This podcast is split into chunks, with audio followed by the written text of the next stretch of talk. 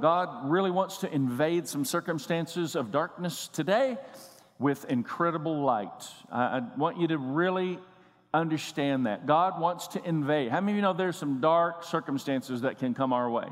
Disappointing situations. And today is very strategically. Holy Spirit, I pray that the words spoken in this room right now will be more than words of humanity.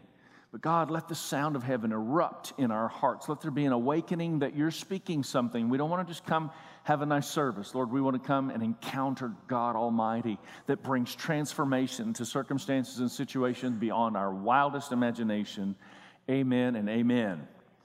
And so we're looking at just an incredible season of time in the history of Israel. I personally am loving journeying through each and every book of the Bible. We're almost finished with the Old Testament now, so we've been at this for a while. Uh, but Jesus said in John 5, the scriptures speak of me. So we're looking in each and every book and discovering how each book of the Bible uniquely speaks of Christ. So today is Jesus in Zechariah. It's again one of those books that not too many people are even aware of, those small uh, books in the end of the Old Testament, those minor prophets. And we have one more to conclude the Old Testament. Then we will move into the New Testament four Gospels and see some things that are uh, aligning and, and similar in all four Gospels as a part of that study together, how Jesus is being revealed uniquely. But I want to take you to a verse of Scripture, and it. Uh, you need to understand very strategically today Jesus is revealed in the book of Zechariah as the one who brings a restoration of hope.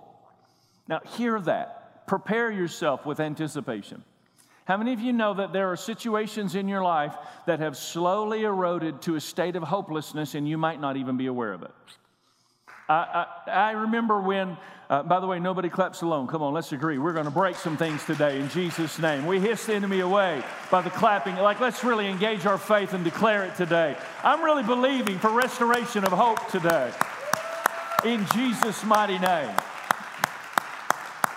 If any of you have ever gone in to get glasses after living without them, you know that once you actually got glasses, you realized there were things that you couldn't see correctly before you had the glasses. And so, like trees aren't fuzzy, they actually have distinct leaves. Uh, I remember my dad telling the story of when he went in to get his uh, hearing aids. The first time he went in and they were checking his hearing, they said, Yeah, there's some pitches and tones you really need some help with. And they gave him hearing aids. And he came walking out, and as he was walking out, he stopped walking and he said, I didn't know that there was a crunching of leaves beneath my feet when I was walking. Like it had been there, but he didn't know it. This is the way, this is the way it happens to us, folks. Our faith slowly diminishes into a posture and a place of ineffectiveness unless we are working to restore and replenish that and stay sharp. I want to say to you, be sharp. The Word of God is, is living and active, sharp it's sharp like a double edged sword. Stay sharp. Your worship is an important part of that. Your word time, turn the page, constantly staying in the word, staying connected in relationship congregationally as a family. It's an important part of your staying sharp. Otherwise, your faith slowly erodes and diminishes, and you don't even realize you're, you're just living your entire life settling for less. How many of you want to serve notice on settling for less today as we rise up in a greater place of substantial hope and faith in Jesus' mighty name? And so, Zechariah, this is what the whole book of Zechariah is about. It's a restoration of hope and a few really kingpin verses that speak so strategically of Christ. This is tremendous and uh, something I felt the Holy Spirit was telling me to, to encourage you with today as we get started. Zechariah chapter 9, verse 9 is this amazing prophecy of the Messiah that one day Jesus would ride into Jerusalem on a donkey. And it was a Hosanna, Hosanna declaration that we see uh, Palm Sunday. Amazing prophecy being. Uh, fulfilled in Scripture from other portions of Scripture. But this is this verse See, your king comes to you righteous. I like this. See, your king comes to you righteous and victorious, lowly and riding on a donkey, on a colt, the foal of a donkey. Now, this is an important prophecy of Jesus coming and being revealed as the Messiah because how many of you know he's the ultimate king of all kings, Lord of all lords, most amazing, unconquerable, never defeated before king. Nobody in the history of the world can ever say that. He was the, he was the undefeated, undefeatable king of all kings. So, like, if there's anybody who's awesome and has the right to disconnect from lowly humanity, it's this king of all kings. But he chose and purposed not to ride in on a huge horse, but he chose to ride in on a lowly donkey, communicating, I am here to relate with all humanity, no matter who you are, no matter what your accomplishments are or are not. Jesus came to identify and relate. That's a really important element of the God you and I serve. Now, I personally uh, have found great pleasure in trying to identify and relate, even like as the pastor of the church and working with the school, used to be the principal here. And so I will, you know, find ways to interact with the kids on a level that's sometimes a little bit surprising. Some people say it's because of my third grade IQ, but I prefer to say, you know, that I'm relatable with the kids. And so as I uh, go on the campus, I find things like I'll see kids playing basketball in the gym. And I mean, I'll kick off my shoes and go out there and I'll jam them third graders down. They'll try and shoot and boom! Boom, I knocked the ball down on their face. Because, like, you know, I want to be relatable, connectable. And, and I came out of the, the business center this, this last week, and there were these two fifth grade boys standing here and they were trying to cross the little sidewalk. And as they were walking across, on top of the light pole was a big blackbird, you know, those big blackbirds that make a little noise. And, and the kids were scared of the bird and they were afraid to walk on the sidewalk because the bird was looking at them. I guess they thought he'd come down and, you know, Edgar Allan Poe or something, you know, scratch out their eyes or, or the big black birds. And so as I came out of the building, I heard one of them say, Do you think he's dangerous? And so I, am thinking, what, you know, what in the world? And, and then I, am walking toward, I realize, oh, they're talking about this crazy bird that's just staring at them. I mean, it, you know, is it really weird? And so I, I realize, much to my advantage, I have not even trying to, just walked up behind them, and I am now like almost close enough to reach out and touch them as they know, have no idea I'm there. They are engaged with the Spirit, trying to decide can they walk on the pathway or not. Being the re- relatable leader that I want to be, I, I got right behind the two boys and I did this. Ah! Ah! Gave my best, you know, bird sound. To which they responded, ah! These fifth grade boys responded with many decibels louder, like third grade girls, right there in the parking lot. I mean, it was just fantastic. How many you glad Jesus relates to us better than I relate to the kids? I mean, like I, we might need to fund certain measures of therapy for children that actually attend our school. So this is amazing though, because it's a great, de- great depiction and declaration of Jesus the Messiah who can relate. Listen, he knows what you did. He knows what you did, but he loves you all the way. I mean, that's, that's what that's saying. He comes to, it doesn't matter who you are or what you've done or where you've been. Jesus goes all the way to wherever you are, not to leave you there, but to empower you to come out that you might help other people come out. That's who He is. That's what He wants in you and in your life for other people as well. So I made mention of this particular uh, insight last week out of Genesis chapter 1. There's a, a seemingly uh, Hebrew word that doesn't translate into any English translations. And I'm going to show you how to find those, by the way, in just a moment. But Genesis 1, in the beginning, God created the heavens and the earth. And what you find when you look at that in the original Hebrew language is that the fourth word never translates in any English translation. And the reason it doesn't translate is because it's technically not a word, it's just two letters. It's the beginning letter letter of the Hebrew alphabet and the end letter of the Hebrew alphabet. And that sounds like something, doesn't it? Revelation chapter 1, where Jesus says, I was dead, but now I'm alive. I'm the beginning and the end. The declaration, I'm the Alpha and Omega. How many know Jesus is the beginning and the end? So he's revealed right there in Genesis 1 in an amazing way. And if you read that into it, it would be kind of like this uh, In the beginning, God, the Alpha and Omega, or the beginning and the end. If you borrow from the Greek translation of that out of that, that would be the expression. Well, we see this, this little two letter expression in other parts of the Bible. Just so happens, as we're finding Jesus in the book of Zechariah, he's here too. And this is really fantastic. I love this because this is a clear depiction and expression of Jesus being pierced or crucified on the cross. And here's the prophecy, Zechariah 12:10. And they will look on me, the one they have pierced. And they will mourn, uh, and it goes on and explains kind of the moment that's going on there. But they will look on me, the one who they have pierced, the one they have crucified. And what's wonderful, if you might make a note on your note card just so you can remember, they will look on me. There's that word again that doesn't ever translate the one that they pierced.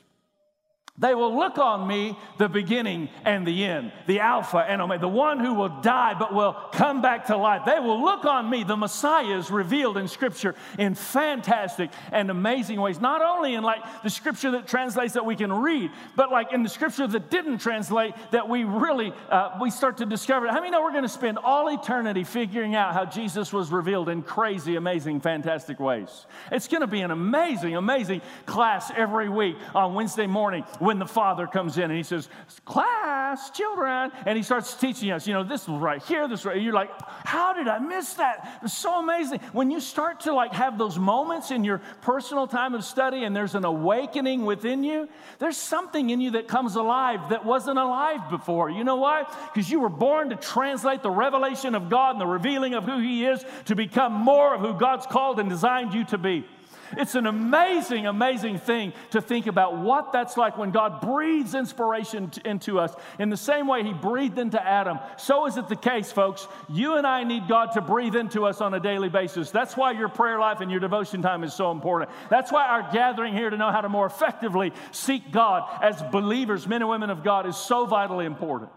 So I'm just going to give you a quick idea how you can find this type of stuff. Those of you that want to do some additional study, I've got a couple of pictures that'll pop up. I want to just give you my, my first go-to website whenever I'm trying to find the original words and look at those, and it's BibleHub.com. You might just write it on your page if you're interested.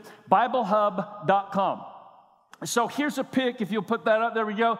Uh, and this just takes you know to Genesis 1. And, and if you look, uh, it says I don't know how to explain it. I need a pointer, don't I? Parallel sermons, topic, Strong's comment, interlinear Hebrew lexicon. You see those? If you click on those, they'll take you to these different studies. If you click on lexicon, then it'll take you to this. Actually, interlinear takes you to this. No, there are your Hebrew words. And, uh, and you can kind of look at that and see. And you have to read Hebrew, by the way, uh, the wrong direction. So read right to left, and, and it's kind of jumbled. In the beginning, created God. Look, there's that word. It doesn't translate. There's no English word there. That's the fourth word in the Hebrew language. So as you're reading that and you see that, you think, what? There's no, I mean, that, what is that supposed to be? And you start to study these things out. You can do different things. I know uh, Lee Cody has done a lot of teaching in Hebrew honey and, and has continued to do some of those things. You can get that type of information sitting in classes and, and working with people who have studied this out. You can also find those resources as Christians because, like, Jesus comes into Jerusalem riding on a donkey. You know what that means? None of this stuff is like supreme revelation that you don't deserve. Like you need all that God wants to reveal and give to you. So study to show yourself approved. Get in the Word. Seek God over uh, what He's trying to reveal to you in Scripture and let it awaken you in amazing ways. Can I get an amen? amen? So last week we looked at Jesus in Haggai, and I want to just bring a quick parallel and comparison to that because in Haggai we learned that, that Jesus was the voice that helps conquer distraction and discouragement. And we served notice on distraction and, and discouragement. And here Zechariah is carrying the very same assignment, only with a little bit of an addendum to it. Like Haggai, Zechariah worked to awaken God's people. Wake up, oh sleepers. That was their, that was their core revelation. Wake up, God's people, because they had grown to be very self absorbed and they were no longer giving themselves to the building of God's temple or the establishment of God's church in the earth that would one day become God's people that would gather like we're gathering today. I'm so glad that they restored their hope and they stepped back into that uh, dynamic, and, and here we are today, better as a result. So Haggai and Zechariah both worked in that regard, but Zechariah, unlike Haggai, was not just prophet, but he was also priest.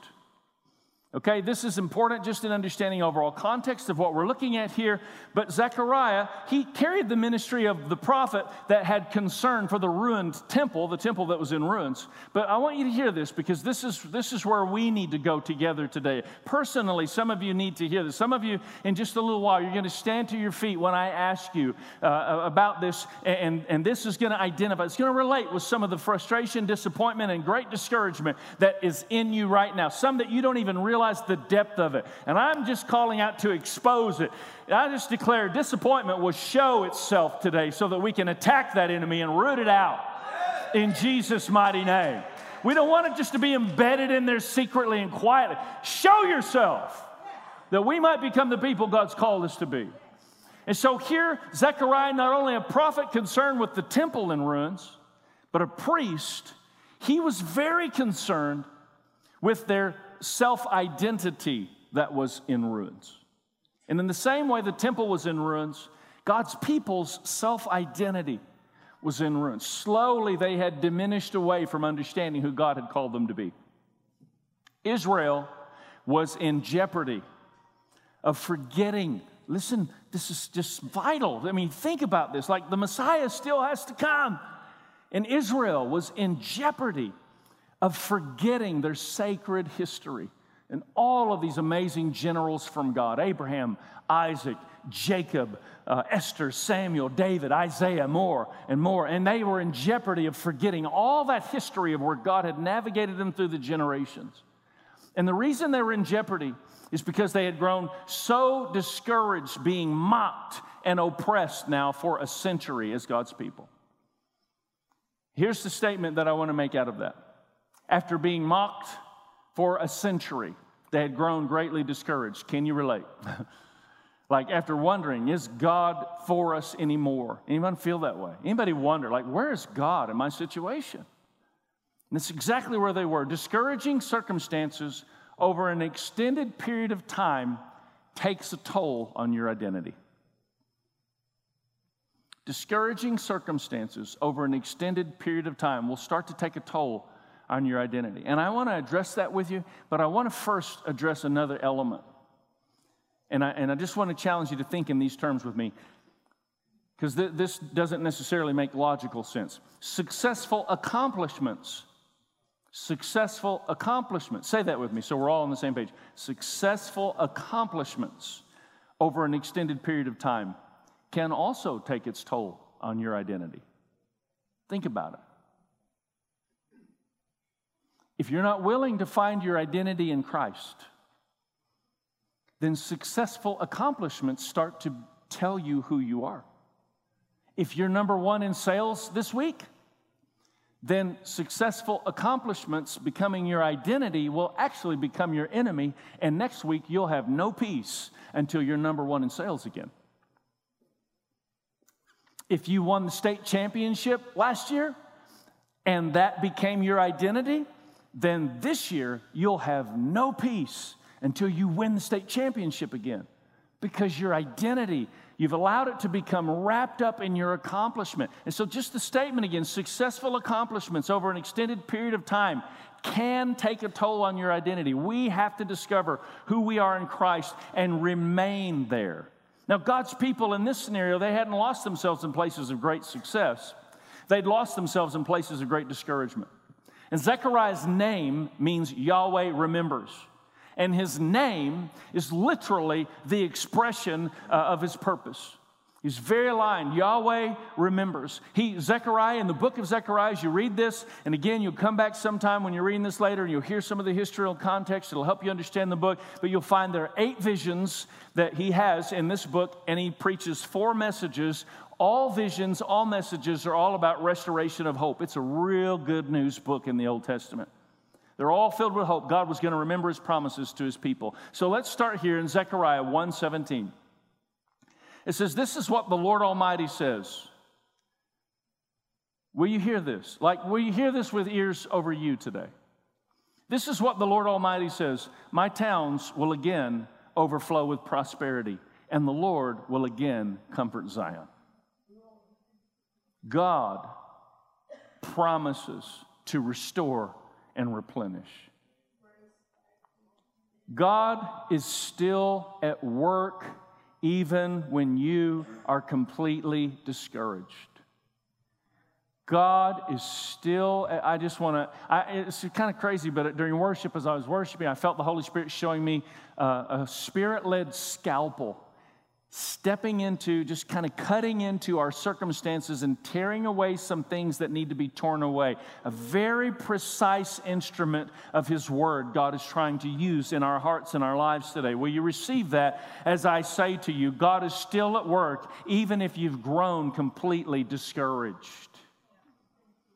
Don't stop serving in seasons of sadness.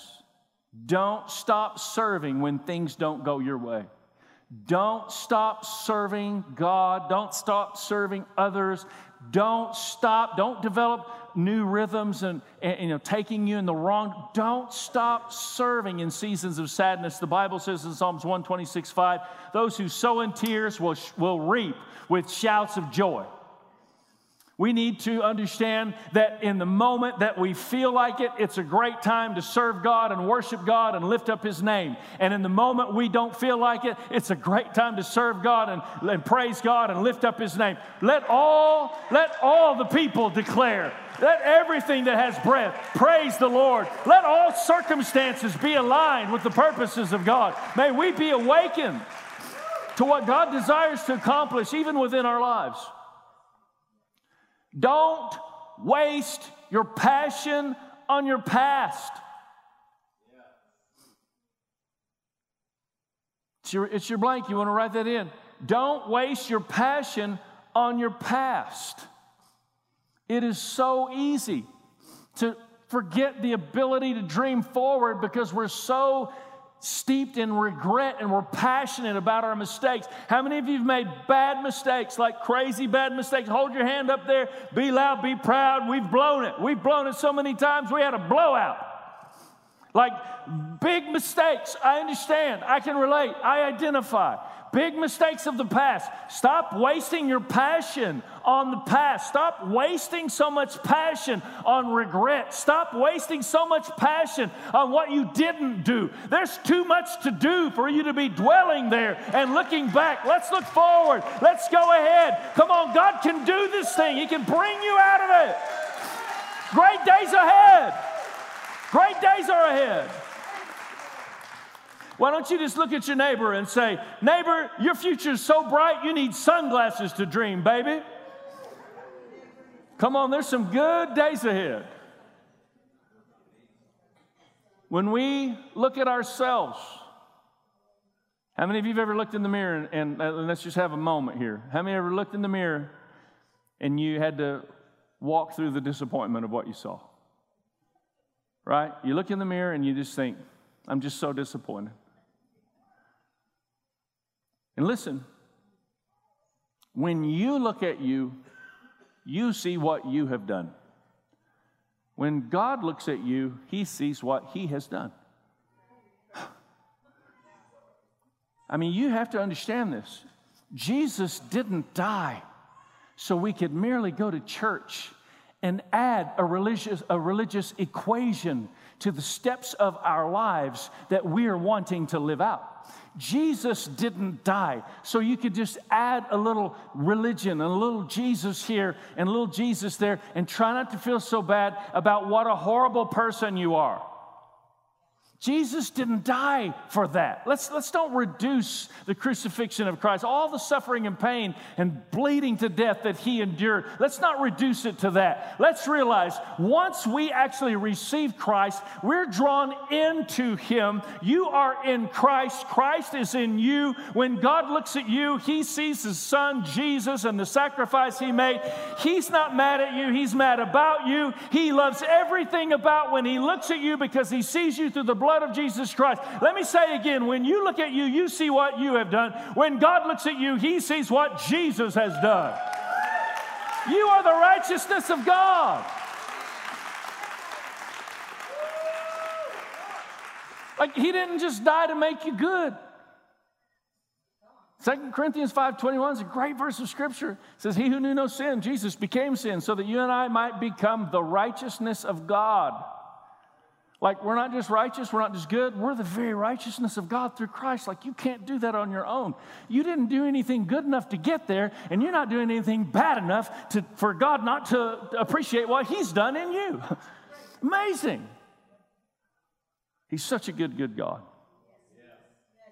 So, Zechariah's message is like tam, time capsules releasing inspiration throughout all these ages, empowering God's people to live life from God's perspective. And this is the famous scripture, and I declare this today in agreement as our uh, worship team starts to make their way up. Not by might, nor by power but by my spirit, says the Lord. In this place of great discouragement to all of Israel, Zechariah's words were not by not in the strength of humanity. Nothing you can do will get you where God will take you if you're willing to simply submit to what he has already done. I want to break discouragement off of some people today. I just want to break that, and I want to say it again. Show yourself. It's become embedded in areas of our lives, and we're not even really honest about how discouraged we've truly become. Wake up to the fact that God wants you to rise up and use every circumstance that comes your way in an effort to step up and release God's kingdom in a whole brand new dimension in your life. Stop letting your Goliath discourage you. He didn't come to defeat you, He came to promote you. We possess, last blank, we possess a God given ability to be defined by eternal purposes rather than temporal pain. That is a statement. We possess a God given ability to be defined by eternal purposes rather than our temporal pain. How many of you know there's some pain? There's a lot of pain but there's a lot more healing. There's a lot of hate, there's a lot more love. There's a lot of sin, but there's a lot more grace. Outrageous grace. Outrageous. absolutely outrageous grace. So here, here is I want you just to stand if, if this is you, okay? Uh, this is my challenge, my call. I want to pray that some discouragement be broken. But if, if, you, if you identify with this and you say, I just need you to pray for me right now, Pastor, God is still at work, even if you've grown completely discouraged. That's you. Just stand. God is still at work, even if you've grown completely discouraged. Suddenly, we begin to acknowledge I've allowed myself to grow completely discouraged. But God is still at work. God is still at work. Like after everything that Israel had gone through, Zechariah shows up on the scene and says, I know you've given up. You seems, seems like the thread that you've been hanging on has now been snipped. It's been cut, and it just looks like there's no hope. God is still at work, even when you have grown completely discouraged. Anybody else? You say, I just need to be honest about this today. Just give you just another moment. We're breaking that discouragement today. We're breaking it today in Jesus' name. The devil is a liar. Something is to be awakened within us today. So that I, I, I do not ever want to show up here and try and give you my best message. I want us to encounter God. It, it takes every day, every day, every day our willingness to embrace all He has in store to win this battle. And we are winners. We're winners. I want to ask those of you around those standing, just stand up and put a hand on them.